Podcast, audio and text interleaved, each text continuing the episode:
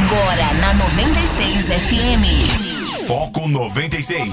Foco 96. Um programa feito para você e por você. Muita música, notícias, convidados, o tema do dia, tudo do meio artístico. E muito mais.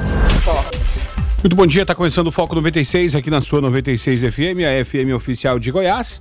Aqui Rogério Fernandes, nós vamos juntos até às 8 horas da manhã trazendo notícia e informação para você através da frequência 96.3 FM. Hoje é quarta-feira, 1 de julho de 2020, abrindo mais esse mais um semestre né, das nossas vidas e o foco começando ao vivo para Anápolis, Goiânia, região metropolitana de Goiânia, em torno de Brasília. São mais de 85 cidades que alcançam esse sinal limpinho da 96 e também começando para o Brasil e o mundo através do aplicativo da 96, através das plataformas digitais. Obrigado pela audiência, parceria e participação. Você que participa aí através do WhatsApp, o DDD 62 994 34 2096. Bom dia, Guilherme Verano. Bom dia, Rogério. Bom dia, ouvintes do Foco 96. Pois é, seguimos sem ministro da Educação, né? Não tínhamos um até agora. Nós tínhamos dois nomeados, mas não, não é, foram bons no cargo. Tivemos um terceiro, que a gente espera agora que surja um. E não necessariamente que ele seja doutor. Se for doutor, pós-doutor, ótimo muito bom, maravilha, mas seja principalmente honesto, né? Que não minta é, na hora de apresentar o currículo. É o que a gente quer, o que a gente precisa é isso, honestidade, né? Intelectual também. Tá certo, 6 horas e 8 minutos. E começando o, o, Foco 96 com o tradicional giro de manchetes, né? É, tormenta, reflexo do ciclone bomba. Santa Catarina tem previsão de mais ventos fortes hoje. Ontem é, aconteceu uma tormenta lá, um vento muito forte é, deixaram três mortos e muitos estragos em Santa Catarina. No Paraná, o temporal derrubou árvores e deixou 22% de Curitiba sem energia e um homem morreu soterrado após chuva no interior do Rio Grande do Sul. É, é, a questão climática atrapalhando é, lá no sul do Brasil. É, também ajuda do governo, né? Bolsonaro prorroga o auxílio emergencial por mais dois meses. Nós falamos ontem aqui no Observatório e o ato foi publicado no Diário Oficial da União nesta madrugada, né? Também hoje a Caixa acredita auxílio emergencial para 6,9 milhões de pessoas, né? Também Renda Brasil, o novo Bolsa Família, poderá pagar até 300 reais por mês. O governo prepara a proposta para enviar ao Congresso. Ato desfeito, Bolsonaro anula a nomeação de Decotelli como ministro da Educação. E também escolas fechadas, Decotelli cai em meio à pandemia e preocupação com evasão escolar. Esses alguns destaques, Guilherme Verano. Ah, uma última, né? A Receita recebeu 31,9 milhões de declarações. O órgão previa receber 32 milhões de declarações nesse ano, então faltou só uma nesga, como diria vovó, para poder fechar aí é, a meta que, que, que, a Receita tinha, né? Esses alguns destaques dessa quarta-feira, 1 de julho de 2020, agora 6 horas e 10 minutos. O que mais tu destaca pra gente aí, Verano? Bom, a gente começou destacando a educação, e o destaque segue a educação, né? Mesmo sem ministro, olha só, a Câmara aprova texto base de MP que vai flexibilizar a letiva. O relator determina é, que a data do Enem seja definida em articulação com os estados. E como seria importante a participação né, de um ministro da Educação neste momento. Economia em crise, pandemia eleva a filantropia, mas apoio a empreendedores segue tímido. Parte pequena das doações é destinada a fundos de auxílio a pequenos negócios. Conteúdo falso na web. Senado aprova projeto contra fake news. O texto segue agora para a Câmara. E uma notícia boa, rapaz, essa que vem do exterior é a seguinte: a equipe SESI Biotech de Barra Bonita, no interior de São Paulo, ela vem a ser um prêmio muito importante, o prêmio global da comunidade, já na tradução livre aqui de Guilherme Verano, né? No Global Innovation 2020, o maior prêmio de inovação da robótica do mundo. Projeto vitorioso foi o do selante de asfalto. Olha só, e a gente fica falando de buraco no asfalto aqui o tempo todo, né? Ele é capaz de de vez com o problema de rachaduras na pista. Cerimônia online aconteceu neste final de semana. Considerada a grande premiação no quesito inovação da robótica educacional, o prêmio destaca projetos que apresentem soluções de forma sustentável dentro do tema de cada temporada. Então, os prefeitos que têm esses problemas, né, com buraco no asfalto, podem procurar a equipe SESI Biotech. São jovens, né, jovens, mas inovadores, quem sabe possam resolver essa dor de cabeça que ela atravessa o Brasil do Arapoque ao Chuí. Tá certo, 6 horas e 11 minutos, começando o Foco 96 aqui na 96 FM. 96. 96. Foco 96. Esportes.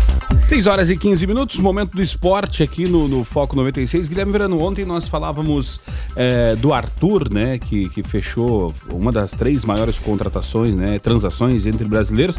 Agora eu te pergunto, Guilherme Verano, eu acho que um, é, é, Arthur será uma das poucas pessoas no mundo que poderão responder com propriedade a seguinte pergunta: quem é melhor, Messi ou Cristiano Ronaldo? Porque, salvo engano, tirando o Deco, que jogou com o Cristiano Ronaldo na seleção portuguesa e depois com o Messi no Barcelona, mas aí era um Messi menino, começando ainda, né? Aquele menino tomando biotônico Fontoura tal. Pra, é, justamente tomando Emoção Sadol. Scott. Justamente, era tomando garrafada para pegar consistência. E- Era um outro Messi, né? Quem jogou de fato com o Messi em grande nível foi o Arthur agora e vai jogar com Cristiano Ronaldo. Será que ele só vai poder dizer quem é melhor, Messi ou Cristiano Ronaldo? É, é a pergunta que não quer calar mais de 10 anos. Né? Que privilégio nosso, o, Rogério, vi- viver essa época, né? de acompanhar dois, dois craques. Um, técnica pura, e agora mais voltado também para a parte física, que é, que é o Messi. Que o Messi é aquele robozinho. Tem hora que é até chato, né? Todo jogo marca gol. Todo jogo, É pragmático, né? É, não jogou nada, mas fez um gol, fez uma assistência. É impressionante, tanto que é chato, é aborrecido. Ele podia jogar mal de vez em quando, é muito raro isso acontecer. E o Cristiano Ronaldo, puramente físico, é claro, evidentemente um grande finalizador, um dos maiores da história do futebol, mas são características diferentes. O Messi mais baixo, o Cristiano Ronaldo mais alto, um, um- físico diferente. Mas é um privilégio nosso realmente viver, né? Acompanhar os gols. E o Messi chegou ao gol número 700 na carreira. E gol oficial. Caramba. né? Nada de gol contra a seleção do Exército. não, não, nada disso. 700 gols, né? Então é, é realmente uma marca impressionante e a tendência é que jogue pelo menos mais alguns anos em, alto nível. Você pode ter certeza, ele é dois anos mais novo que o Cristiano Ronaldo, pode seguir mais um tempo, sei lá, beirar os 800 gols, 900, não sei, não se sabe o, o- qual que é o limite desse pessoal. Mas em relação ao Arthur, que privilégio também, né? Meu Deus. É, se ele quiser fazer Jo- mil- Jogou pouco, né, com, com, com o Messi no Barcelona, mas teve lá, Sim. acompanhou aquilo tudo. E agora com o Cristiano Ronaldo, quem sabe no, no estilo mais combativo do futebol italiano, ele se adapte até melhor. Muito É. embora ele saiba sair jogando, mas de repente, né, você não, não se dá bem. O time, o Barcelona, parece que vive um pouco dessa E crise. o que ele faz muito bem é fazer um, um peãozinho em cima da bola assim e proteger a bola muito bem, que pra que esse futebol mais truncado, né, que é o italiano, dá, dá, dá bom. É, exatamente. Então, quem sabe, né, possa é, de fato se consagrar na, na Juventus, como vários brasileiros passaram por lá. Enfim, mas vai ter esse privilégio imenso. Você falou em Arthur, a gente lembra, é claro, de futebol goiano, né, que ele passou pelo Goiás, o Goiás vai ter direito a uma porcentagem, alguma coisa, aí o Goiás vai ter direito, Vai pingar algum. vai pingar algum. Só que se havia alguma esperança do Campeonato Goiano retornar, ela é muito pouca, pouquíssima. Ela acabou de vez agora, né? Com um decreto da prefeitura ou do governo do estado, os treinos dos clubes de futebol voltaram, ou voltam, né? A partir de hoje já estão proibidos lá em Goiânia. Né? Em novo decreto, o prefeito Iris Rezende acatou a determinação da suspensão intermitente feita pelo governo de Goiás na noite de segunda-feira para paralisar as, as atividades não essenciais por 14 dias. Dessa forma, então, Atlético, Goiás e Vila terão de suspender os trabalhos em seus CTs por duas semanas, podendo em seguida retomá-los pelo mesmo período, obedecendo o regime de 14 dias parados e depois 14 dias em atividade. Isso, para qualquer atividade, né, seja física, do, do- do comércio, que seja, é muito complicado, é muito, muito complicado. Então, eles é, especulam, inclusive, treinar em cidades que não estejam sob esse decreto. né? Anápolis, por acaso, acontecer de, ó, vamos liberar. Então, aguardando essa resposta até agora, quem sabe, é bem do lado, é, é tranquilo. É muito mais tranquilo do que o jogador do Corinthians sair do, do- de um bairro lá e, e- e treinar lá no Itaquera, ou o jogador de sair da Barra da Tijuca, que Sim. eles gostam por CTs que Dá pra vir e voltar todo dia, E tranquilo. muito mais rápido. Então, daria. Existe, então, essa possibilidade aí, porque eles imaginam que, dessa forma, é, futebolisticamente falando, não dá. Fica inviável. E, e quando a gente vê os desencontros, o campeonato do, do Rio de Janeiro, inclusive tem rodada hoje, e o campeonato goiano e os demais do Brasil todos parados. É, inclusive é uma, uma, uma- forma que vários é, é, clubes, né, entidades no Brasil estão tentando. Não vou, eu vou dizer burlar aqui, mas não é bem burlar, né? É se adaptar a esse novo cenário. O Grêmio é um, Guilherme Verano, que está querendo é, levar os seus treinos para Santa Catarina. É a mesma forma, né? É, justamente por, essa mesma questão, porque no Rio Grande do Sul as bandeiras deram uma, uma, uma arrochada lá, né? Na questão da matriz de risco, e aí Santa Catarina já tá mais tranquilo. O complicado, Guilherme Verano, de voltar um a cada vez, não é agora para os campeonatos estaduais. O campeonato estadual, né, enfim. Mas daqui a pouco volta a Libertadores. E aí o Flamengo, que já tem o poderio econômico, vai estar na frente treinando. E aí os outros times que não estão treinando, como é que faz? Né? Então já fica aí uma disparidade. Aí o Flamengo pode ser que até ganhe por questões técnicas, mas o pessoal vai dizer, ah, ganhou porque começou antes. E aí vai ficar sempre esse asteriscozinho aí, né? É porque vai juntar duas coisas. O potencial técnico do Flamengo é muito maior que o dos outros. É, no Brasil já é maior. Imagina no Rio de Janeiro. Sim. É, com Fluminense, Botafogo e, e Vasco combalidos, que, que, que, a gente vê aí o tempo todo. Junta isso com uma preparação física, se estava atropelando, agora muito mais, né? O fato é que hoje tem a quinta e última rodada da Taça Rio, lembrando que o Flamengo já está classificado né, por, é, para a semifinal. Já foi o vencedor da Taça Guarabara, se vencer a Taça Rio também, é, e com maior número de pontos, ele será campeão carioca sem necessitar da decisão.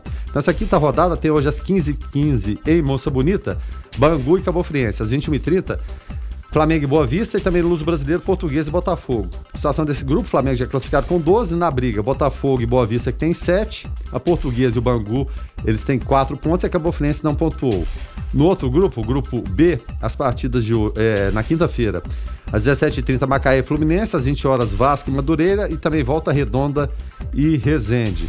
Interessante é que no, no Rio de Janeiro eles não importam se os jogos dizem respeito à classificação ser é, realizados em horários diferentes. Meu Deus.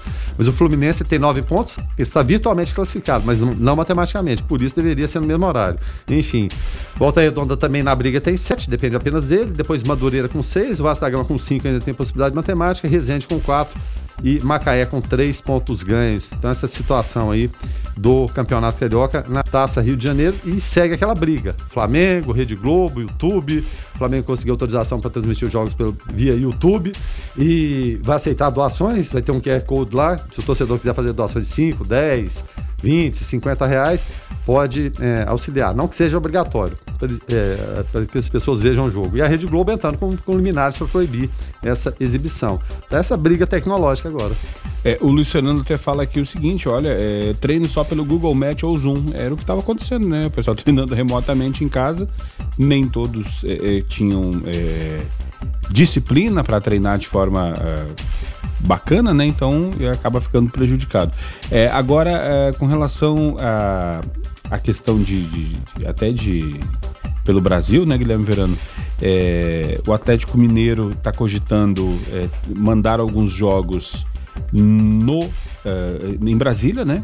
É, ter como opção externa Brasília para mandar jogos. O clube pretende disputar as partidas em Belo Horizonte e tem a cidade como próxima opção, a capital federal, como alternativa para jogos fora de Minas Gerais.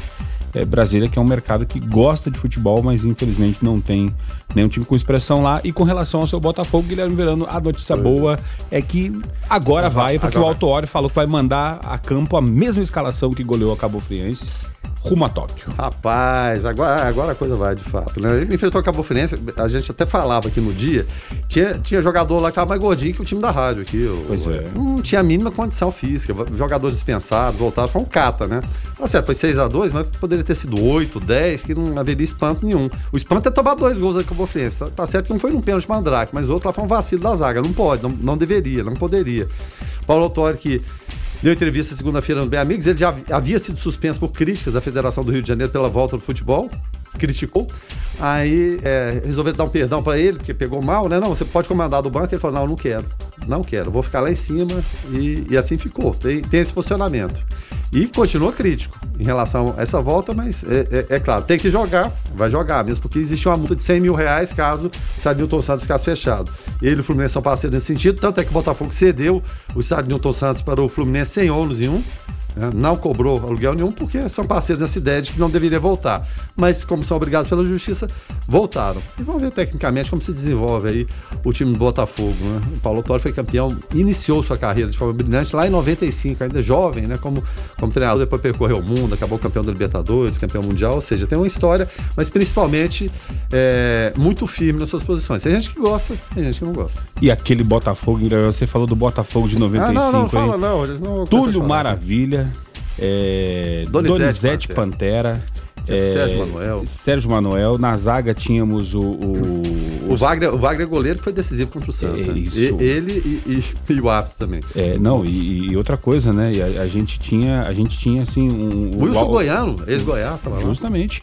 É, tinha, tinha na frente. Olha, Sérgio Manuel, Moisés, Cláudio. Iranildo. Nossa, Iranildo. o Iranildo era aquele enceradeira ali que resolvia tudo, enfim. Baita, baita, baita time Tinha mesmo. o Leandro Ávila também, que jogou uns quatro do, do, do Rio, né? Um carequinha lá muito bom, um bom jogador também. O Wilson Gotado na zaga, Xerifão comandando. Era um time O Beto, bem esse, postado. esse Beto não é aquele Beto que, que, que depois andou. O Beto Cachaça é o próprio. É o próprio. É o Ele próprio. foi trocado por 30 pares de chuteira com um time do Mato Grosso e Botafogo até hoje não pagou esses 30 pares de chuteira. é sério? Não é mentira, é sério isso. Foco 96.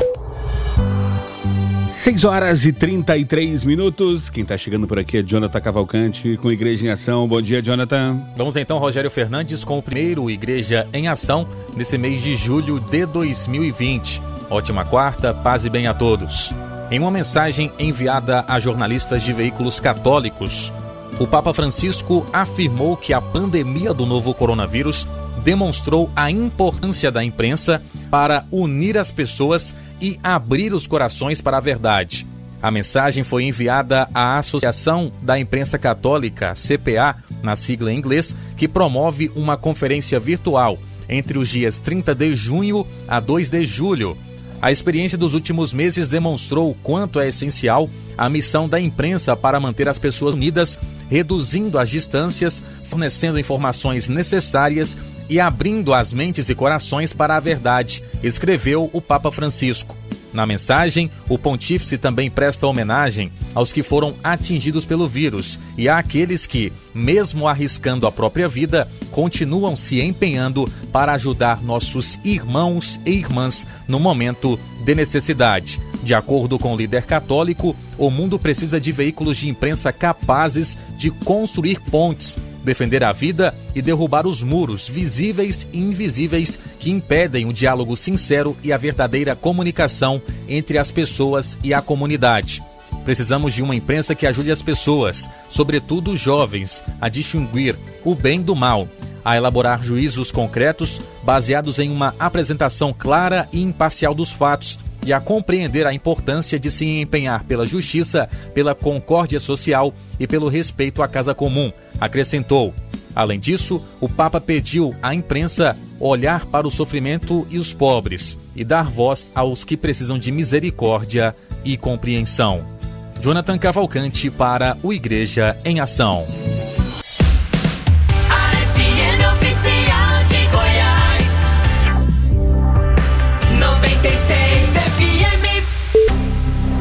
Foco 96. 6 horas e 42 minutos. Esse é o Foco 96 aqui na sua 96 FM, a FM oficial de Goiás. Quem tá chegando por aqui agora para falar direto ao assunto é Carlos Roberto de Souza. Direto ao assunto. A opinião de Carlos Roberto de Souza no Foco 96. Bom dia, Carlos. Bom dia, Rogério. Bom dia, Guilherme Verano. Bom dia a todos os ouvintes do Foco 96. Gente, eu prometi que iria dedicar mais em trazer comentários positivos. Mas tem hora que se faz necessário trazer também a realidade, né? E a nossa, nesse momento, não é nada agradável.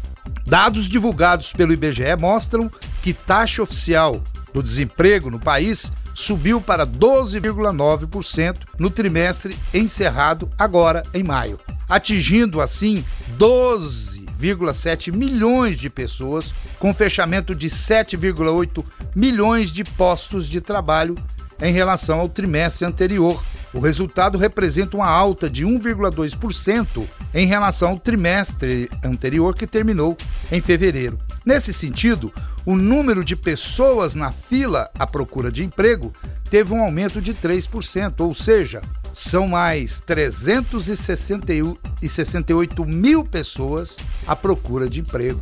Resultado da insegurança de uma economia já fragilizada e agravada devido aí aos desencontros de ações sobre os decretos que ora flexibiliza, ora endurece e, consequentemente, traz uma instabilidade financeira, resultando em um fechamento expressivo de empresas trimestre após trimestre. O cenário é tão complexo e nebuloso que o governo federal registrou só em maio um rombo de 126 2,6 bilhões de reais, né, em suas contas públicas. Esse resultado divulgado pelo Tesouro Nacional, ele, ele é o pior desde 1977 e é profundamente negativo, ele só é justificado porque, devido a essa maldita pandemia, o governo teve que abandonar temporariamente a agenda de ajuste fiscal e a limitação de gastos públicos. Por outro lado, a atividade econômica está muito reduzida, fazendo com que a receita do governo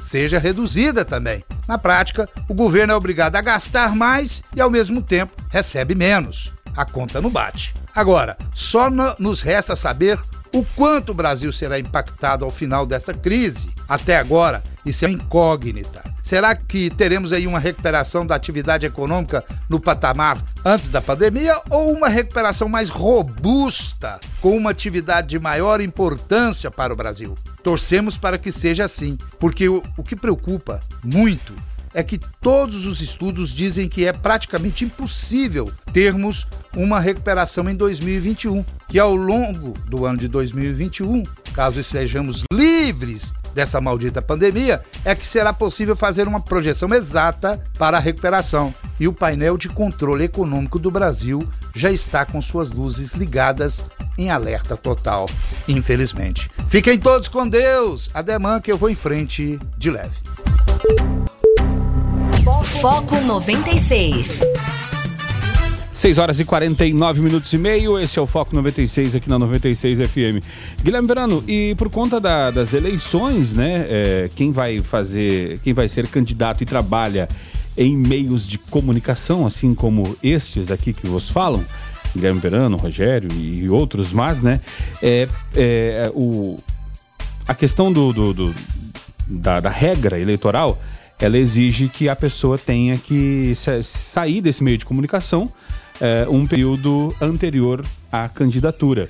E ontem, né? E ontem, alguns minutos antes das 10 horas da manhã, ainda existia a incerteza se José Luiz Datena, o Datena, sairia ou não candidato nas, nas próximas eleições municipais de São Paulo, né?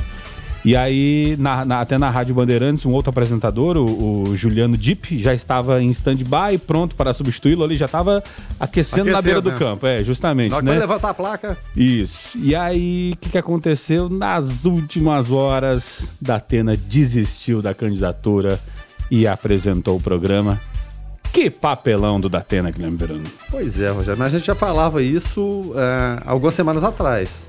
Mas será que vai dessa vez? A gente deixou essa dúvida no ar. E, e falando, achamos que não vai. Tanto eu como você, mesmo porque ele foi, seria candidato ao Senado em 2018 e desistiu. Só que ele teve uma explicação inusitada. Disse, não, não desisti. Eu nem candidato era, como é que eu posso desistir uma coisa, é, que é uma coisa que eu nem tentei, né? Que eu nem, nem pensei em ser. Então vai apoiar o, o Bruno Covas, diz que conversou com a família, conversou com o grupo Bandeirantes, com o Johnny Saad, mas pesou principalmente, e é claro, é natural que aconteça, eu pensaria também. Se de repente, vamos colocar um- valores redondos aí que, que ilustram muito bem. Se ele ganha 300 mil por mês a Bandeirantes, ele vai passar a ganhar, sei lá qual salário, mas vão jogar 30, 10 vezes menos? Hum, será? Para ter problemas diários, perturbação, por mais que tenha um espírito público, eu estou ali para ajudar, evidentemente, né? E a gente conta com isso, a gente imagina o Datena uma pessoa séria, é de se pensar duas vezes.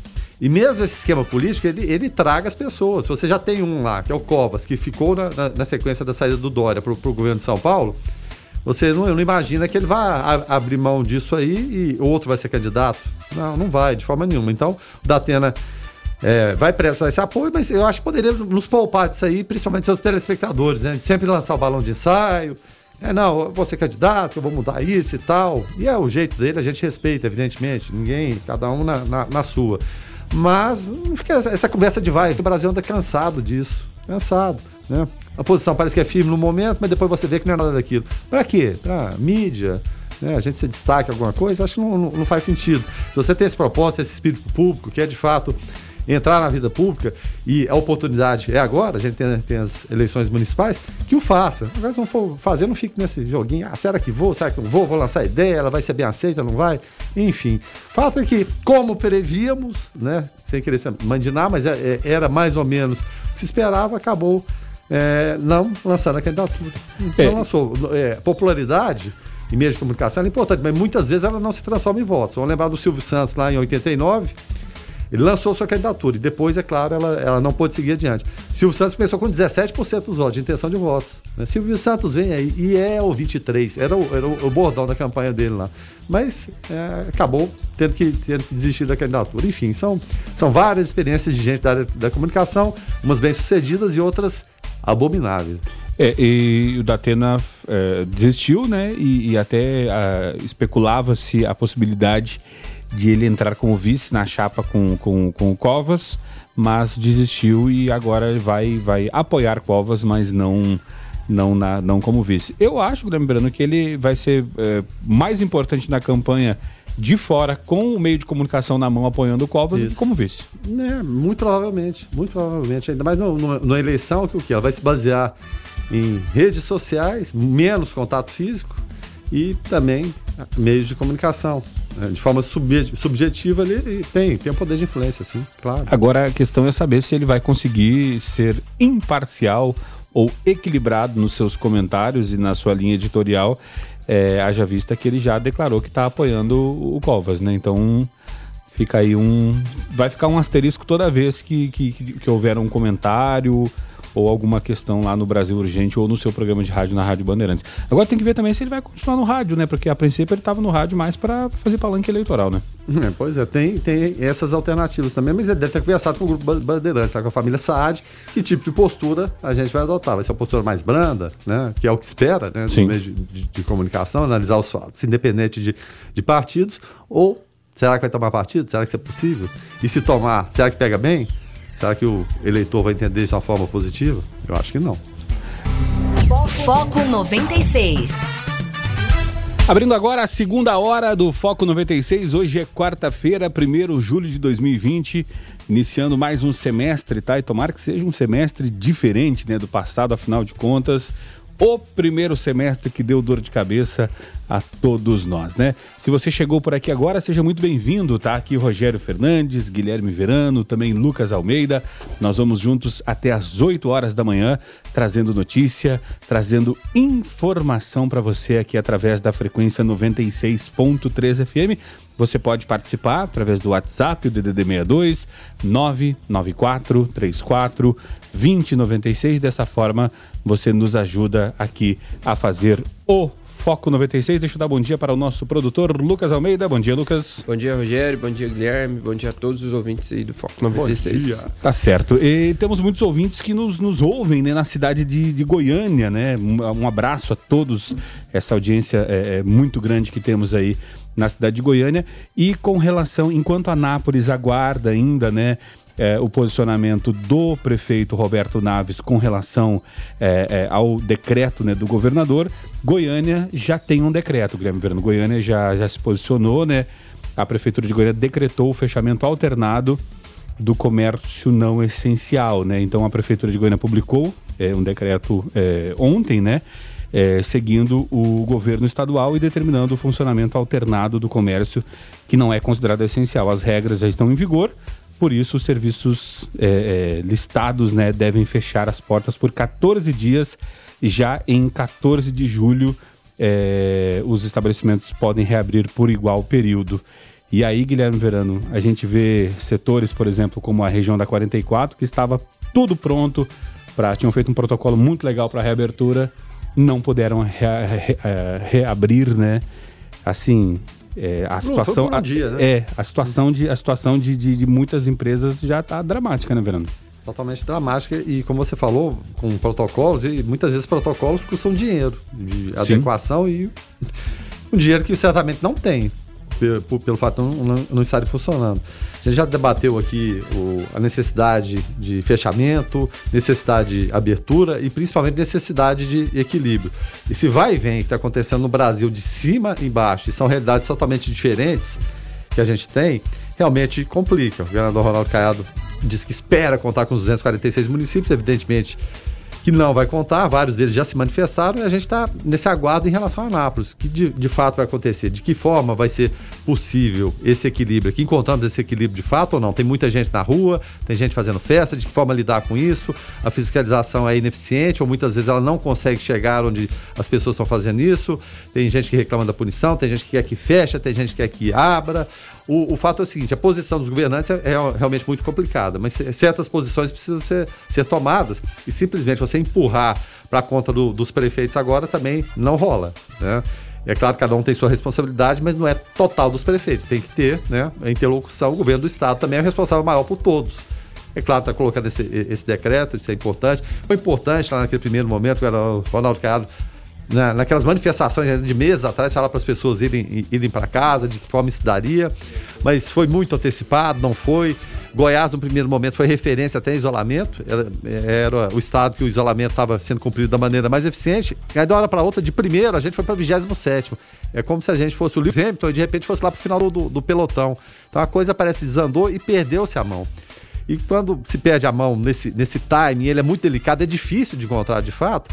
Eu, eu, eu a, a, acredito sinceramente que essa questão para 14 dias, volta 14 dias, não sei. Tem gente pesquisando, tem gente estudando, tem gente que é capacitada em relação a isso, mas não sei que de forma vai funcionar, como as pessoas vão lidar com isso, principalmente pela expectativa que se criou de, de reabertura depois de muito tempo parado. Aí pega, volta-se atrás. Não sei, Rogério, é uma situação muito complicada, muito complicada. Acho que perdeu-se a mão. É, eu acredito é, que deveria o quê? Tentar a fiscalização mais eficiente, conscientização da população. A gente entende que muitos não se conscientizam, por mais que você fale, estamos exemplo aqui de gente soltar cachorro em cima da polícia, é gente que fica em barzinha, é caminhada, usando equipamentos. Puxa vida, é, fica pesado também o poder público. A gente entende que eles têm essa responsabilidade, mas sem a colaboração do, do, do, cidadão, não tem jeito, é impossível. Tem que ter essa parceria, ela tem que ser melhor executada. Agora, simplesmente fechar 14, abrir 14, eu não sei se, se esse tipo de ideia ele, ele vai vingar, principalmente. Eu não vou falar nem em termos médicos, científicos, que não é, não, é, não é da minha área, não é da minha competência. Mas eu falo das pessoas, de fato, acatarem isso, principalmente os prefeitos. E a gente está aguardando aqui em Anápolis. Agora são 7 horas e 8 minutos. E ontem no Observatório, né, nós falávamos a respeito da, da possibilidade de ser prorrogado o auxílio emergencial. E, e depois é, é, bateu-se o martelo e foi publicado até na, na madrugada de hoje, né, de quarta-feira, é, este, este decreto né, que estende, prorroga é, por mais dois meses o auxílio emergencial Guilherme Verano, Lucas Almeida e ouvintes. Né? Esse auxílio é, vai ser prorrogado por mais dois meses, o valor será o, o integral né, de 600 reais ou de 1.200 é, para, para aquelas pessoas que recebem, né, mães solteiras. O fato é que o pagamento deverá ser feito da seguinte maneira, né, segundo o ministro: 500 no início do mês, na primeira parcela, 100 no final do mês. E aí na segunda parcela, 300 e 300. 300 no começo, 300 no final. Vamos aguardar, né, Verano, se vai dar, dar tudo certo, né? Vai, é um dinheiro que muita gente está contando e a população espera. E na, na até na, né, com relação a essa. É, na esteira disso aí, é, o governo pretende até é, estender né, é, o, o, Bolsa Família, né, mudar de nome e fazer um programa de, de renda básica, o que para quem precisa é bom demais, né? É, é bom demais, é necessário, é fundamental. E que nasça já tentando diminuir fraudes. Fraudes sempre vão acontecer, ainda mais no Brasil, mas tentando diminuir. Mas a expectativa é isso: que to, todo esse processo ele desague num, num, plano que vá substituir, né, seja com outro nome, mas que. É, e até com, com valor superior ao Bolsa Família. É importante. Só que tão importante quanto anunciar a extensão desse auxílio é tentar o quê? Olhar as fraudes que estão acontecendo, a demora que está acontecendo, gente que está em primeira análise, gente recebendo a terceira parcela, fraudador no meio, tirando o dinheiro das pessoas e fazendo simplesmente desaparecer, os hackers aí é, fazendo esses ataques. Pessoas que realmente necessitam, tá ali evidente, com todos os dados ali que, que necessitam e não recebem. Aí de repente você tem categorias e milhares de pessoas de categorias específicas recebendo, alguns de, de, de, boa fé nem, nem sabiam, outros da pura malandragem, a verdade é essa. Né? Não, vamos ver se passa aqui. Alguns fazendo chacota, gente que tem muito dinheiro fazendo chacota, ah, já gastei o meu. E na hora de postar foto, tá lá em Ilha do Caribe, tá com carrão, tá com casona, ou seja, Se o governo ou os governos, as pessoas têm a impressão né, de que a política é suja, bandalha, ah, vou fazer aqui, vai ser a minha vingança. Meu atozinho de vingança vai ser aqui, tomar 600 dele esse mês, mais 600, mais 600, sei lá o que seja. E não deve ser esse o pensamento. Não deve ser dessa forma. Então, ótimo, estendeu, mas vamos tentar acelerar esse processo, acelerar e principalmente fazer esse dinheiro chegar para as pessoas que estão precisando. Né? Não adianta colocar na, na- na conta virtual ali e receber muito tempo depois. Esse prazo está muito longo. A gente entende a dificuldade do governo, são bilhões e bilhões, mas tem muita fraude, tem muita gente recebendo não deveria receber, e as que precisam, precisam de fato, mesmo a fome não espera, tendo que viver da boa vontade alheia. Foco 96.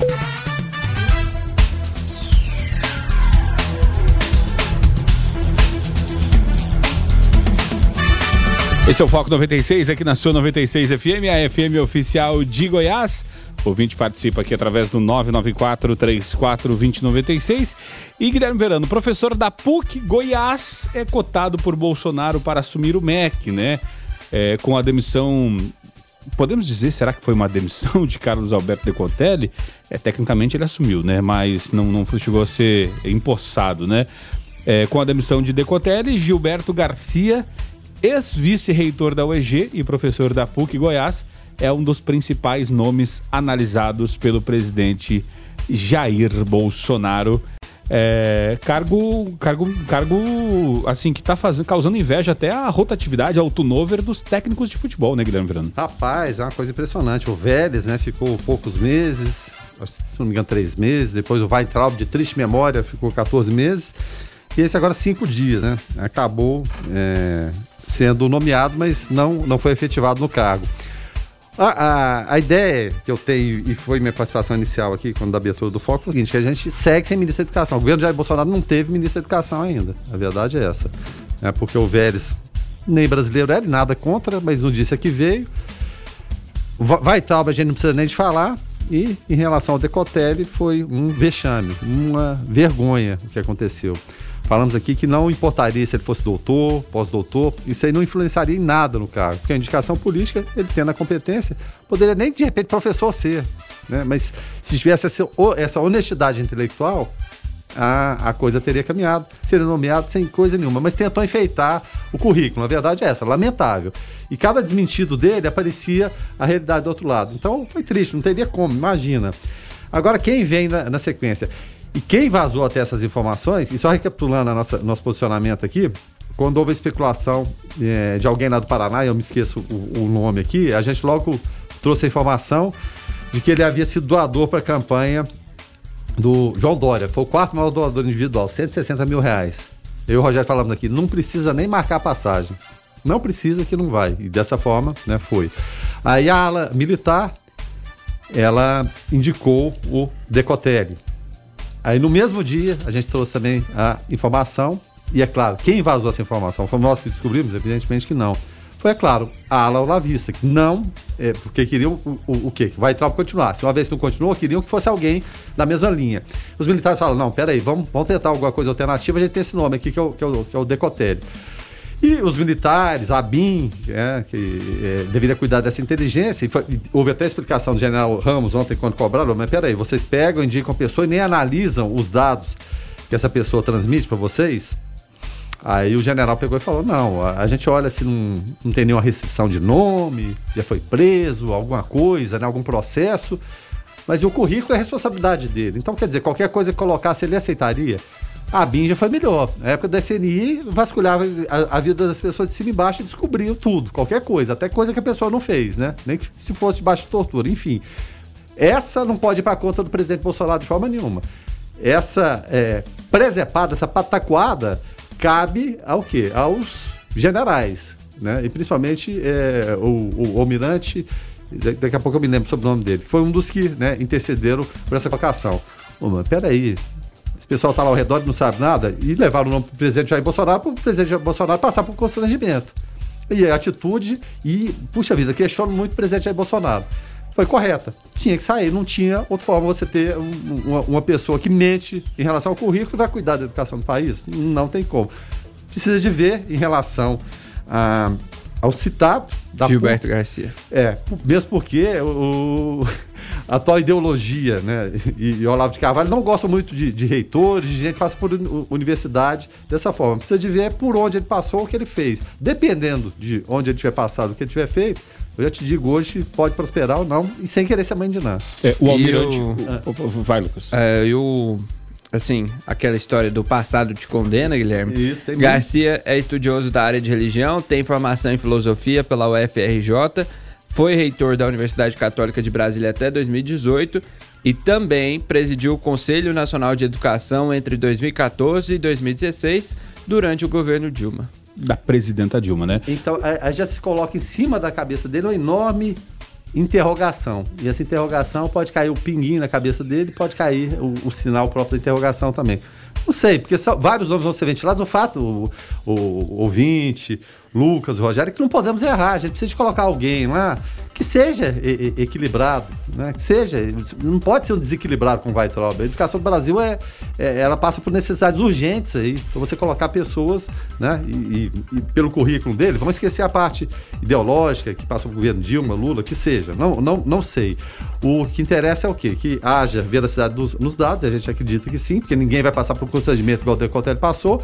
E se for habilitado para o cargo, mesmo que não tenha o doutorado, pós-doutorado que seja, mas que né, toque o dia a dia. A gente precisa de parar de ficar sem é, ministérios importantes, como é o caso da saúde, a gente tem um general lá, mas não é da área, e educação sem ministro. É, o almirante ao qual o, o Guilherme se falava é, trata-se de Flávio Rocha, né? Isso, almirante Rocha. Isso. E... A gente sempre lembra só dos generais, só que Isso, tem os justamente. equivalentes, são os almirantes, brigadeiros. Justamente. E o, o- o secretário lá do, do Ratinho Júnior no Paraná, que está sendo cotado, né? Ainda voltou o nome à tona, chama-se Renato Feder, né? Nome de, nome de tenista. Quase de tenista. Obrigado Isso, aí, viu? Justamente. Agora, e falando em, em- no, no- no- no ministro que foi, sem nunca ter sido, eh, a gente tinha ficado até feliz no primeiro momento, porque ele começou, né, eh, tirando essa pataquada do currículo, ele começou até bem, começou, olha, eu não, quero discutir ideologia, não tem preparação para isso, a minha conversa vai ser educação. Quem sabe, se não fosse essa questão curricular, poderia ser até um bom ministro, porque assim começou bem e tal, então é uma pena, né? Tomara que o próximo que vier venha com essa mesma, com essa mesma pegada de pensamento. Mas, mas vou repetir, os militares colocaram o presidente Jair Bolsonaro na saia justa. Justamente. Renato Augusto por aqui, fala aí, Renato. O Verano fala sobre precisa de qualquer forma da compreensão da população, mas é, como é um trem desorganizado, eu acho, parte do governo, se fecha ou não fecha, você vai ver, vai fechar dia 14, até dia 14 e dia 14 todo mundo vai sair pra rua. Imagina lá 44, tá, todo mundo vai voltar louco pra 44, querendo comprar, andar, querendo fazer o que for. Porque fica nesse abre não abre, o povo fica em casa, fica bravo, fica mais pirraçado ainda. E aí não vai adiantar nada. É igual fechar o comércio ser 4 horas da tarde. Aí o povo, nosso comércio fecha 4 horas. Lota as ruas tudo antes das 4. Então acho falta organização aí. Apesar de também ser uma falta de compreensão do povo, né? Mas é melhor manter o fluxo sim organizado, igual a 44 tava eh, querendo manter o fluxo, ou a gente que presta serviço tá aí organizado nos prédios, tá entrando, tudo organizado, com, com álcool em gel, tomando as providências, com máscara, né? Do que fechar tudo. Por exemplo, eu, no dia que liberar dia 14, eu tenho um monte de serviço para fazer nos prédios. E eu imagino que um monte de prestador de serviço também tem. Vai lotar os prédios, vai encher tudo de novo. Porque vai fechar, eu acho que isso aí é uma falta de organização do governo. É uma sacanagem isso aí, cara. Sério mesmo. Va- Valeu, Rafael Augusto, obrigado pela participação. Rafael ainda falando a respeito do, do, do decreto né, de Goiânia fechar 14 dias e abrir 14 dias, seguindo a linha do governador Ronaldo Caiado. O Antônio tá por aqui também. Fala aí, Antônio. Olá, Observatório, bom dia. É, eu fico pensando, né, assim, quando esse cara deu a entrevista lá, eu fiquei até encantado com o currículo dele. Será que, como agora essa divulgação toda, será que esse cara não tem vergonha da família dele, não, dos filhos, um idoso, um senhor daquele, mentir assim ao público? É uma vergonha, né? Eu sou pai, eu teria vergonha. Foco 96. 7 horas e 32 minutos. O ouvinte participa aqui através do 994-34-2096. O Edergênio Vieira por aqui falando: bom dia, Rogério, Lucas, Guilherme. Concordo com a opinião do Guilherme Ips Letteres, né? Eh, eh, e, quanto, e enquanto isso, o Fundeb não entrou na pauta do dia. O Fundeb é fundamental, as enormes desigualdades estruturais desse país não serão derrotadas uh, sem uma política nacional de educação. Infelizmente, há anos não a temos, seja nesse governo e nos que passaram. Forte abraço, é, Edergino Vieira. É, são pastas importantes, né, Guilherme, que precisam de atenção, né? É, precisamos de ministro, precisamos de, de algum rumo, né? São questões urgentes, como ele, ele citou o Fundeb, e várias outras, né? A educação pede socorro há, há décadas no, no, no Brasil e seguimos sem ministro, né? Obrigado pela participação, professor Edegente, sempre a participação valiosa, a sua opinião, muito bom, obrigado. Tá certo, a gente está recebendo agora então para falar de energia solar, né? Falar sobre as emissoras é, de rádio da Fundação Frei João Batista Volga que passa a funcionar com 100% de energia limpa e sustentável. Estamos recebendo aqui Frei Benedito. Frei Benedito, bom dia, paz e bem, seja bem-vindo. Bom dia, paz e bem, bom dia a todos os nossos ouvintes, essa galera que fica aqui dentro, aqui dentro Tá frio aqui dentro, hein? É, não, aqui é... Lá fora tá melhor, né, Frei? Gelado. Se tiver frio aí, quiser fazer uns polichinelo, Frei, pode ficar à vontade. Tá esquentado. Tô precisando, tô precisando. É, tá certo. E Tem também... mais gente precisando, viu, Frei? É. E estamos também é, contato via telefone, né, com Rui Saturnino Ruas, ele é diretor comercial da empresa Solbras SA, que é de energia solar do Brasil. Bom dia, Rui, seja bem-vindo aqui ao Foco. Muito bom dia. Tá certo. Para a gente começar uh, esse bate-papo, uh, a energia solar ela serve para diversas funções, né? Pois utiliza o sol como fonte de energia, portanto é uma fonte limpa uh, e sem danos à natureza de, de se gerar energia elétrica, né? Com um grande aproveitamento, sendo o calor e a luz solar como uma das fontes mais aproveitáveis e promissoras energias do mundo, né? É, a pandemia da Covid-19 tem levado a uma revisão dos modos de produção, partindo para uma pegada mais sustentável. Segundo o painel intergovernamental sobre mudanças climáticas, o IPCC, a aposta no setor de energia as fontes renováveis, sobretudo na energia solar, né, que representa 95% de todo o recurso renovável do planeta. Tendo em vista é, todo esse cenário, a província do Santíssimo Nome de Jesus investiu em quatro usinas de energia fotovoltaicas. A primeira, instalada no Seminário Regina Minorum, atenderá 100% as três emissoras da Fundação Frei João Batista Vogel. Mais de 400 placas é, solares é, rece recebem diariamente a luz solar. Além das emissoras de rádio, os colégios da rede franciscana e outros lugares irão receber também é, o benefício, né? É, Para a gente começar a entender é, um pouco mais sobre isso, Frei, quais os principais é, é, benefícios, né? A gente, quem vai até poder falar um pouco mais, está aberto aqui tanto para o Rui é, quanto para o Frei Benedito poder falar, né? Os, os principais benefícios da energia solar. Já para o Rui que está mais longe falar? Rui? À vontade, estamos aqui. Então, é, primeiramente, eu gostaria de cumprimentar o Frei Benedito e a, e a Ordem Religiosa Franciscana pela iniciativa. Eu, como católico e franciscano que sou, com certeza São Francisco está vibrando no céu nesse momento, né? Porque o principal benefício que as fontes renováveis têm é a perpetuidade da vida no nosso planeta, né? É, não tenho dúvida que ah, nós que estamos nesse mercado de energia solar, e chamamos de mercado, é, ele é mais do que um mercado, ele é um, quase que um sacerdócio, porque a gente está ajudando a limpar o nosso planeta. Então, parabéns aí para a Ordem Religiosa Franciscana, nosso agradecimento por poder ter ajudado a, a Ordem a avançar nesse passo em direção à, à energia limpa e principalmente porque é, atende o conceito de sustentabilidade plena, né? Ou seja, ela também é financeiramente viável e socialmente justa, além da questão ecológica. Então, estou falando um tripé que dá uma segurança para o longo prazo desse, dessa fonte de energia continuar sendo utilizada e ampliada.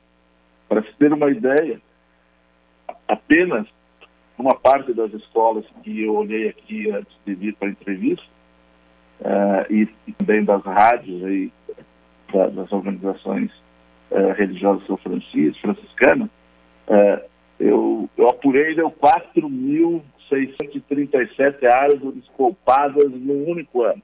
Uma floresta de 104.192 árvores em 25 anos, que é a vida média de uma usina como essa. Então, vocês de fato estão de parabéns e nós agradecemos por poder fazer parte dessa família. Benefícios não faltam, né, é, para aderir a essa questão de energia solar. Agora, a, a questão, né, Guilherme Verano, é saber, é, é dar o start, saber quando, né? É, exatamente. O caminho é esse, né, Rogério? Ainda mais um país como o Brasil, gente, com, tanto sol à nossa disposição, né? Que bênção. Sol, água, e muitas vezes a gente deixa passar batido, né? Mas a, a pergunta que a gente faz pro, faz pro, pro Frei Benedito, nosso parceiro, que seja bem-vindo mais uma vez aqui, Frei. Eu que agradeço. Que participa pelo WhatsApp, manda as opiniões, sempre firmes aqui pra É, gente. eu, né? vi- eu, eu tento não mandar não, porque senão dá problema. então a gente conversa no bastidor aqui. Aí eu só me falo no bastidor, eu, eu pego e revelo tudo aqui. Mas o, o fato é o seguinte, Frei, em, em relação é, a essa implantação, quanto que a Fundação decidiu implantar, tipo visão vocês tiveram e, e o que motivou vocês? É dentro da, da Ordem Franciscana, quando a gente fala Ordem Franciscana é o mundo inteiro, né? São mais de 15 mil frases espalhadas aí, só, só FM, né? Fora os, os capuchinhos, fora os conventuais. Então, dentro disso, nós temos um secretariado, que é de Justiça, Paz e Integridade da Criação. Esse secretariado, ele representa a questão da justiça, né? Buscar justiça social dentro do meio que a gente trabalha, e a questão da ecologia. Então, eu sou responsável por essa secretaria já tem seis anos aí, tá na hora de já mandar embora. Então, a gente, a gente pensou, vamos fazer alguma coisa diferente, né? E aí, então, a gente apresentou um, um projeto para a gente colocar nas nossas casas 100%. Aí engloba a fundação, né? Do João Batista, os nossos conventos, as nossas rádios, eh, os colégios, 100% de energia renovável, igual o Rui falou aí, né? Aí, tem um ano mais ou menos, mas eu estava até lembrando agora quando eu estava vindo para cá, no mês de maio foi aprovado, né? Pela comissão, depois foi aprovado pela Assembleia da, da nossa província, e aí a gente entrou em contato. A gente fez contato com várias empresas. O como fazer, né? O como fazer, é, orçamento, critérios, né? Porque também teve que usar critérios, porque é um investimento não muito barato, né? Então a gente tem que fazer um investimento com, com pessoas certas, no lugar certo, para depois não ter problema, porque depois ia sair sobre, primeiro ia cair sobre mim. E o prejuízo que, que ia gerar isso, né? Então para a gente fazer um, fez um planejamento a longo prazo, não foi uma coisa assim tirada da, da onda, não. Teve as críticas, né? Realmente funciona? Como é que funciona esse negócio? Houve o debate, né? Houve o debate, né? Houve o debate, que eu acho que é todo. O que está faltando, acho, desse governo aí que nós temos aí federal é debate, né? É conversa, aceitar, não, eu tô errado ali, ele, aquele tá certo. E a gente foi ajustando e a gente encontrou essa empresa aí, que a gente está satisfeito com ela. É, até agora a gente fizemos quatro usinas. Na verdade, foi três feitas, duas funcionando, uma está esperando a Anel, Enel, e a outra que a gente vai começar em Tocantins, né?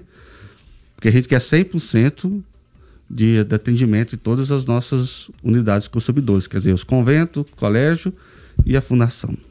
É, E quando a gente fala de, de- dessa essa questão do, do- de custo, né? O Frei falou de um, de um investimento considerável.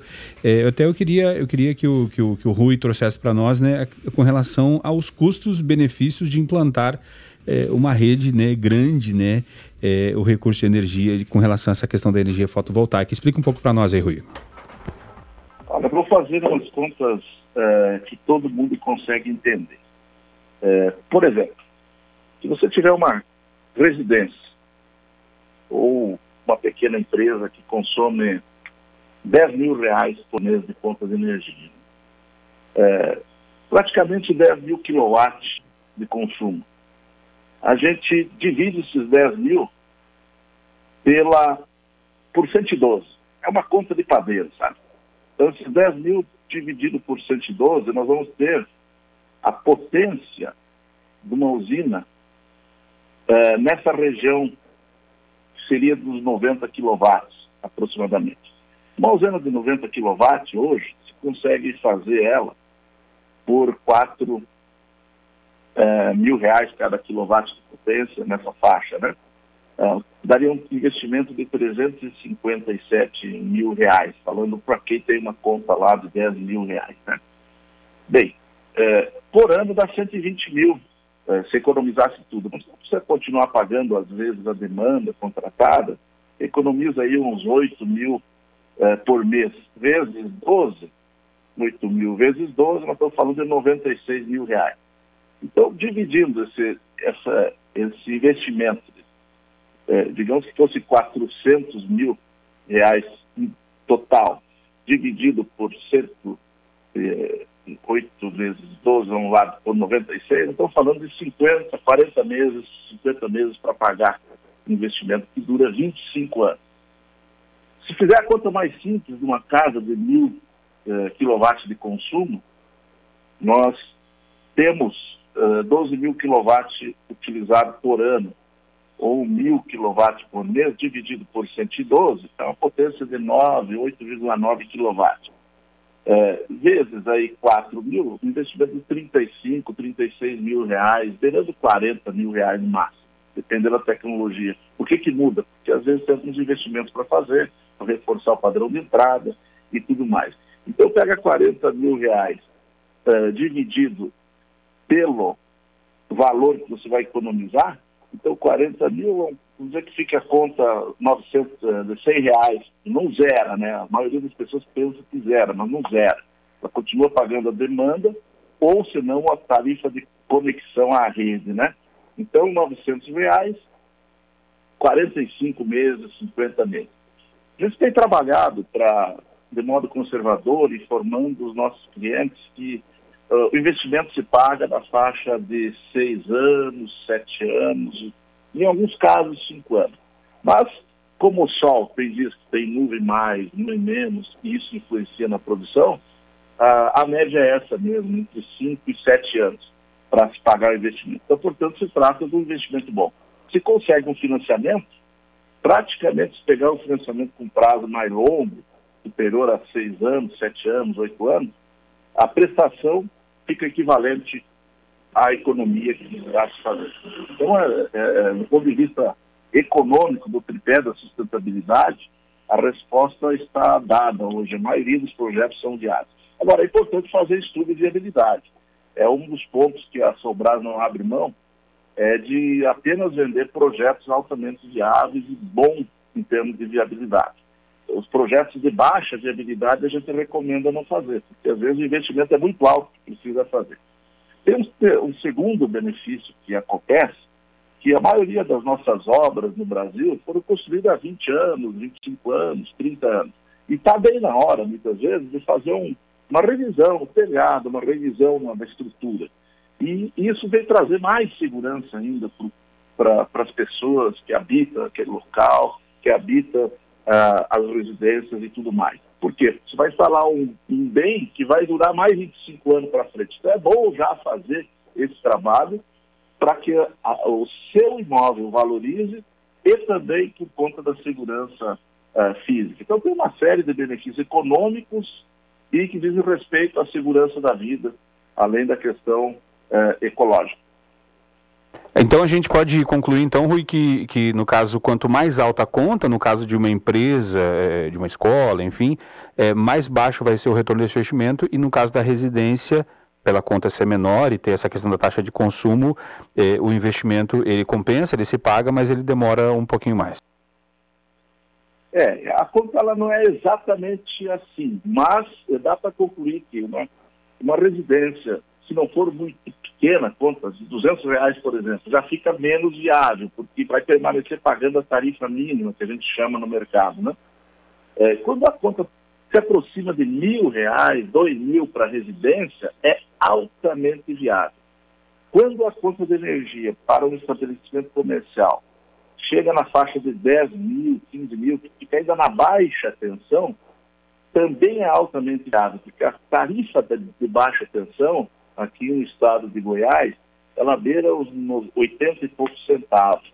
Então, quanto mais alta for a tarifa, mais vantagem é a economia que você faz. Você passa a ser produtor de energia. Aí inverte a lógica. Como você produz algo, você quer mais preço por aquilo que você está produzindo, né? Então, como a economia é calculada com base no atual custo, eh, quem estiver na, na, tarifa de baixa tensão dá viabilidade boa. Quem está na tarifa de alta tensão, a gente chama PHS verde ou tarifa azul, a viabilidade diminui um pouco. O payback vai, se o tempo de retorno do investimento, ela vai aumentando para sete anos, oito anos e até nove anos. Por que alguém optaria em fazer, do ponto de vista econômico, uma, uma usina dessa natureza? Porque hoje todos estão pagando uma despesa. Independente, seja uma residência, seja uma pequena indústria, uma média indústria. Quando passa a produzir, passa a ser um investimento. Então sai do balanço como despesa e entra como investimento. E a partir do momento que terminou de pagar, se for financiado, por exemplo, com um fundo constitucional, um programa esses de desenvolvimento que existe, a usina integralmente é do proprietário. Resumo da ópera, a partir do momento que terminou de, de, de pagar, passa a ser um plano de previdência privado que quem pagou foi o banco. Pra, ou, ou, entre aspas, a capacidade de crédito de cada um. Então, ter crédito vale a pena também para uh, produzir uma usina solar e ser proprietário de uma usina. Ser usineiro é uma nova atividade que existe nas casas, nas famílias e nas pequenas, médias e até grandes empresas. Quer dizer, é um outro negócio. Se o seu negócio é escola, você tem um outro negócio que é economizar energia. Quer dizer, economizar não só energia, claro, que os recursos naturais nós precisamos todos economizar sempre para a sustentabilidade do planeta, né? Mas fazendo a economia da energia é como se fosse uma casinha da moeda circulando aí todo santo dia, é, produzindo quilowatt-hora. Legal, a gente, a gente vê que, olhando pelo lado econômico da coisa, né, é, como o Rui falando aqui, a gente começa a abrir, abrir caixinhas e conexões no cérebro da gente, porque no primeiro momento é um custo, que se paga e no segundo momento você é uma atividade de negócio, porque você está gerando energia e, e pode ganhar é, dinheiro com isso, se for o caso, né? É, falando com relação a custo. Agora, é, eu fico imaginando assim, a gente nesse bate-papo aqui curtinho, a gente já fica curioso, né? E já aprende um monte de coisa. É, eu, pude, eu, pude, eu tive a honra lá de, de visitar o seminário e vi a estrutura, né? São 444 placas, oito inversores, né? Então, assim, é, é, é, muito legal a estrutura. E eu fico imaginando, o Frei Benedito deve estar um expert já em, em, em energia fotovoltaica, né, Guilherme? Quero Não. acabar logo esse serviço, dá para entregar logo. E, e, existe algum tipo de relacionamento com a Enel, por exemplo? De que forma a Enel, que é a companhia de energia, é, ela entra nesse processo Sim. e como foi a, a, atuação do senhor, que está diretamente ligado é, com isso, em, em relação à Enel, porque quando a gente fala de, de problema de energia aqui, Enel é campeã, a Saniago também da mesma forma, né? É, como diz a música, ontem faltou água, ontem, ontem faltou luz, teve torcida voltando quando a, a luz voltou. Como que tá? E o Febeligito gosta né, muito de música, né? Bom, ele vai lembrar dessa aí. Mas como que é esse relacionamento da, de vocês com a, a Enel? Ele, é. ele, foi tranquilo, foi conturbado? Como se deu? Primeiro que eu corrigi que eu, eu que fiz errado. Eu mandei para cá, né? Hum para a questão das placas, 400 são mais de 700 placas. Eu, foi eu que, o erro foi meu, ah, mandado tá. errado aqui. Pois é, o que acontece? Né? A gente faz uma procuração para a empresa, né? No caso, foi a empresa que fez, prestou serviço para a gente, e ela tem esse intermédio de aprovação, porque a, a Enel tem que aprovar. Hum. Né? A Enel, aqui lá em Brasília e a SEBS, né? Hum, tá então eles têm que aprovar o projeto, o projeto para a gente implantar essa, essa usina. Hum. Por quê? A gente não pode vender energia. O que pode vender energia, que pode distribuir a energia é a Enel. Né? A gente não pode vender energia, eu não posso vender energia para você, lá na sua casa. Tipo assim, ó, eu, tenho, aqui a placa, vou vender para meu vizinho aqui do lado. Não, não pode não. A coisa não funciona, não funciona assim não, né? Pela lei, pela legislação, você não pode, você não pode produzir para vender. Mas o que acontece? Essa energia, ah, se acabar a energia lá em casa, vai acabar a energia de todo jeito.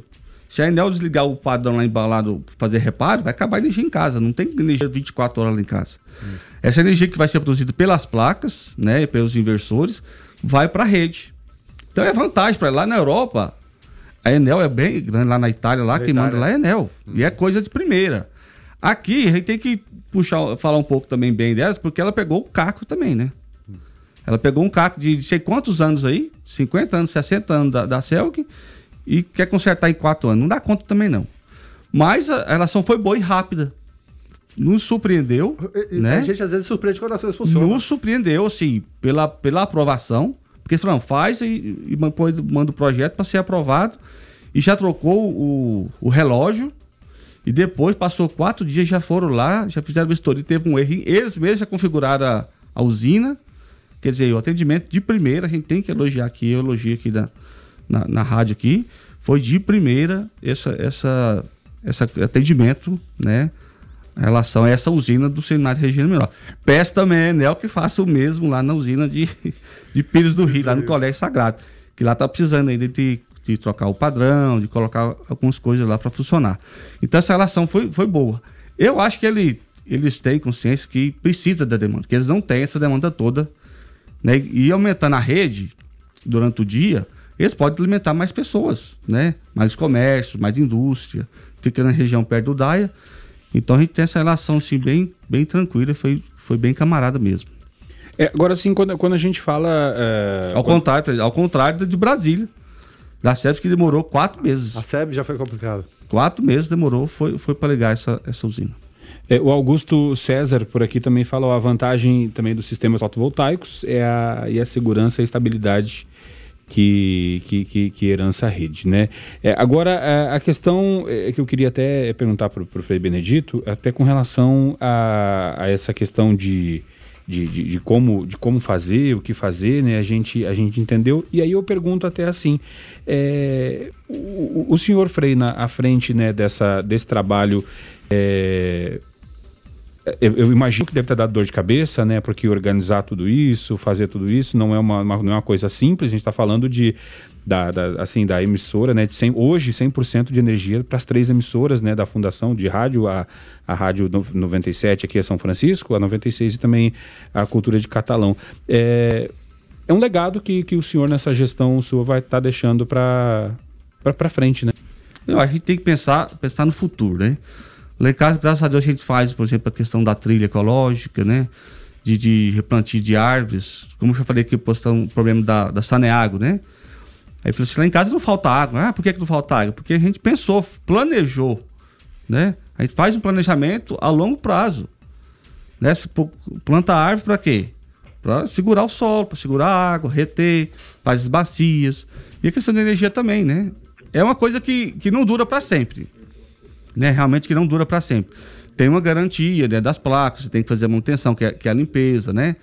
Passar água lá e esfregar, lavar bem direitinho. E, e- mesmo é, tem essas orientações, mesmo para vocês que estão lá, tá lá. Sim, estão lá eu, eu comprei até o produto, a mangueira e tal, pro Rodrigo fazer lá o, esse serviço lá de lavar as placas, porque dois, aqui é muita poeira, né? Então Sim. você tem que lavar para ela produzir 100% do que ela precisa. E realmente, de 25% vai ter que trocar elas. Mas o investimento, por exemplo, que nós fizemos investimento antes, nós conseguimos um no banco aí 0,88, né? No banco, no banco, pode falar o nome do banco aqui, né? O Safras. Então a gente conseguiu esse esse esse investimento aí sim para a gente conseguir pagar em menos tempo, para ter o retorno. Mas o que consegui convencer aos frades foi assim: o que você paga, por exemplo, aqui a fundação paga 15 mil, chega a 20 mil reais de energia por mês. Mais ou menos. Né? Vão pagar o quê? 17,5, 18. Só isso já tem economia de 2 mil por mês. E depois daqui dois anos, que é o nosso para três anos, que é o nosso prazo máximo, a gente deixa de pagar e tem esse. A gente pode investir no- de novo aqui no, no estúdio, né? E essas coisas. Aumentar o gente- salário do locutor do Foco. Uai, vamos ver, né? Quem não chora não mama, né, Guilherme Verano? Mas enfim, é, brincadeiras à parte, eu quero aqui parabenizar é, o Frei Benedito, também o Rui Saturnino por essa, é, assim, é, é, essa investida, né? Foi muito legal, eu tive a oportunidade de ver lá, eu fiquei encantado a gente poder ver as coisas funcionando, porque quando a gente ouve falar de ah, tem um sistema que funciona, a gente a gente imagina e quando a gente vê acontecendo, vê aquele monte de placas, é muito legal, muito bacana e saber que está também é, colaborando com o meio ambiente, é, energia limpa e sustentável é, para as emissoras da, da Fundação aqui Frei João Batista Vogel. A gente é, fala tanto, né, quando termina o programa, né, da paz e do bem. Então é legal também saber que com relação ao meio ambiente, é, o meio ambiente está sendo preservado, né, Guilherme Verano? Estamos fazendo a nossa parte e, e que legal, né? É coisas, coisas pequenas, né? A gente tem que fazer, por exemplo, jogar o lixo. Sim. Ah, por exemplo, o pessoal joga lixo, gente. A gente vê claramente dentro do bueiro. Aí vem a chuva, mete o pau na prefeitura. Mas a culpa é nossa, a culpa é de quem joga o lixo, né? De quem não preserva, de quem não recicla. Tá lá todos os, os- os plásticos, tem lá assim, ó, reciclável. Guardar, reciclar latinha. Separar, até separar, colaborar, né? separar até o pessoal que veio fazer a coleta já chegar para facilitar a vida, né? Mas a gente não tem essa consciência, infelizmente a gente não tem essa consciência e é criado desde criança. Deixa eu agradecer aqui ao Rui Saturnino Ruas, diretor comercial da empresa Solbras eh, SA Energia Solar do Brasil. Rui, obrigado por esse bate-papo. Até a próxima. Obrigado. A gente está à disposição aí para continuar multiplicando essa cultura de sustentabilidade. Fica aí o desafio aí para Ordem Franciscana, se quiser organizar um, uma live, agora está na moda, a gente pode passar orientações, quase que um mini curso para os empresários interessados, para as pessoas interessadas, e vamos multiplicar essa ideia. Não importa que a usina seja construída pela nossa empresa, é importante que a usina seja construída e que a gente comece a economizar a água das barragens. Cada vez que eu gero energia, eu estou economizando água nas barragens também, já que vocês falaram também aí de, de, de economia de, eh, de, de, uso dos recursos naturais. Né? Então, muito obrigado ao Frei Benedito mais uma vez, ao Alberto uh, pela, pela participação.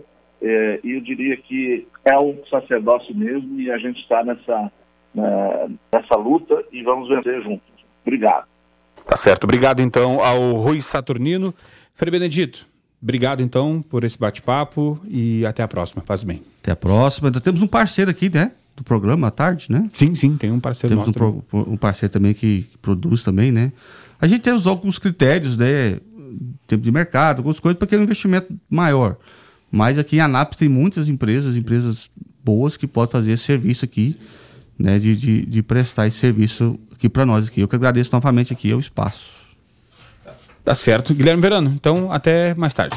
Até mais tarde, a gente está de volta e esperamos com o ministro da Educação. é. Que surge alguém, né? Temos. Ai.